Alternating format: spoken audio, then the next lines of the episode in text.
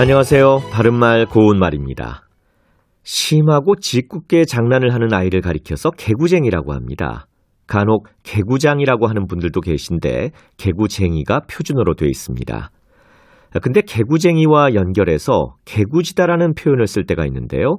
그러나 개구지다는 짓궂다의 일부 지역 방언이고 표준어로 인정된 표현은 아닙니다. 개구장이 개구쟁이에서처럼 장이와 쟁이가 혼동될 때도 있지요.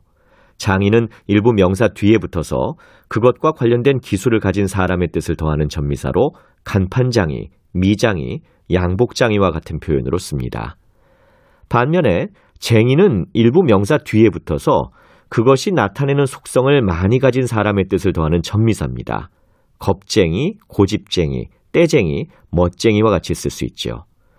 또 전미사 쟁이는 그것과 관련된 일을 직업으로 하는 사람의 뜻을 더해주는 경우도 있는데 보통 그런 사람을 낮잡아 이를 때 쓰게 됩니다.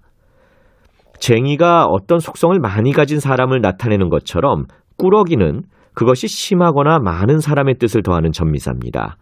장난꾸러기, 욕심꾸러기, 잠꾸러기 등과 같은 표현으로 많이 사용하고 있는데요. 욕심꾸러기와 욕심쟁이, 말썽꾸러기와 말썽쟁이에서처럼 꾸러기와 쟁이를 서로 바꿔 넣어도 뜻의 차이가 없을 때가 있습니다.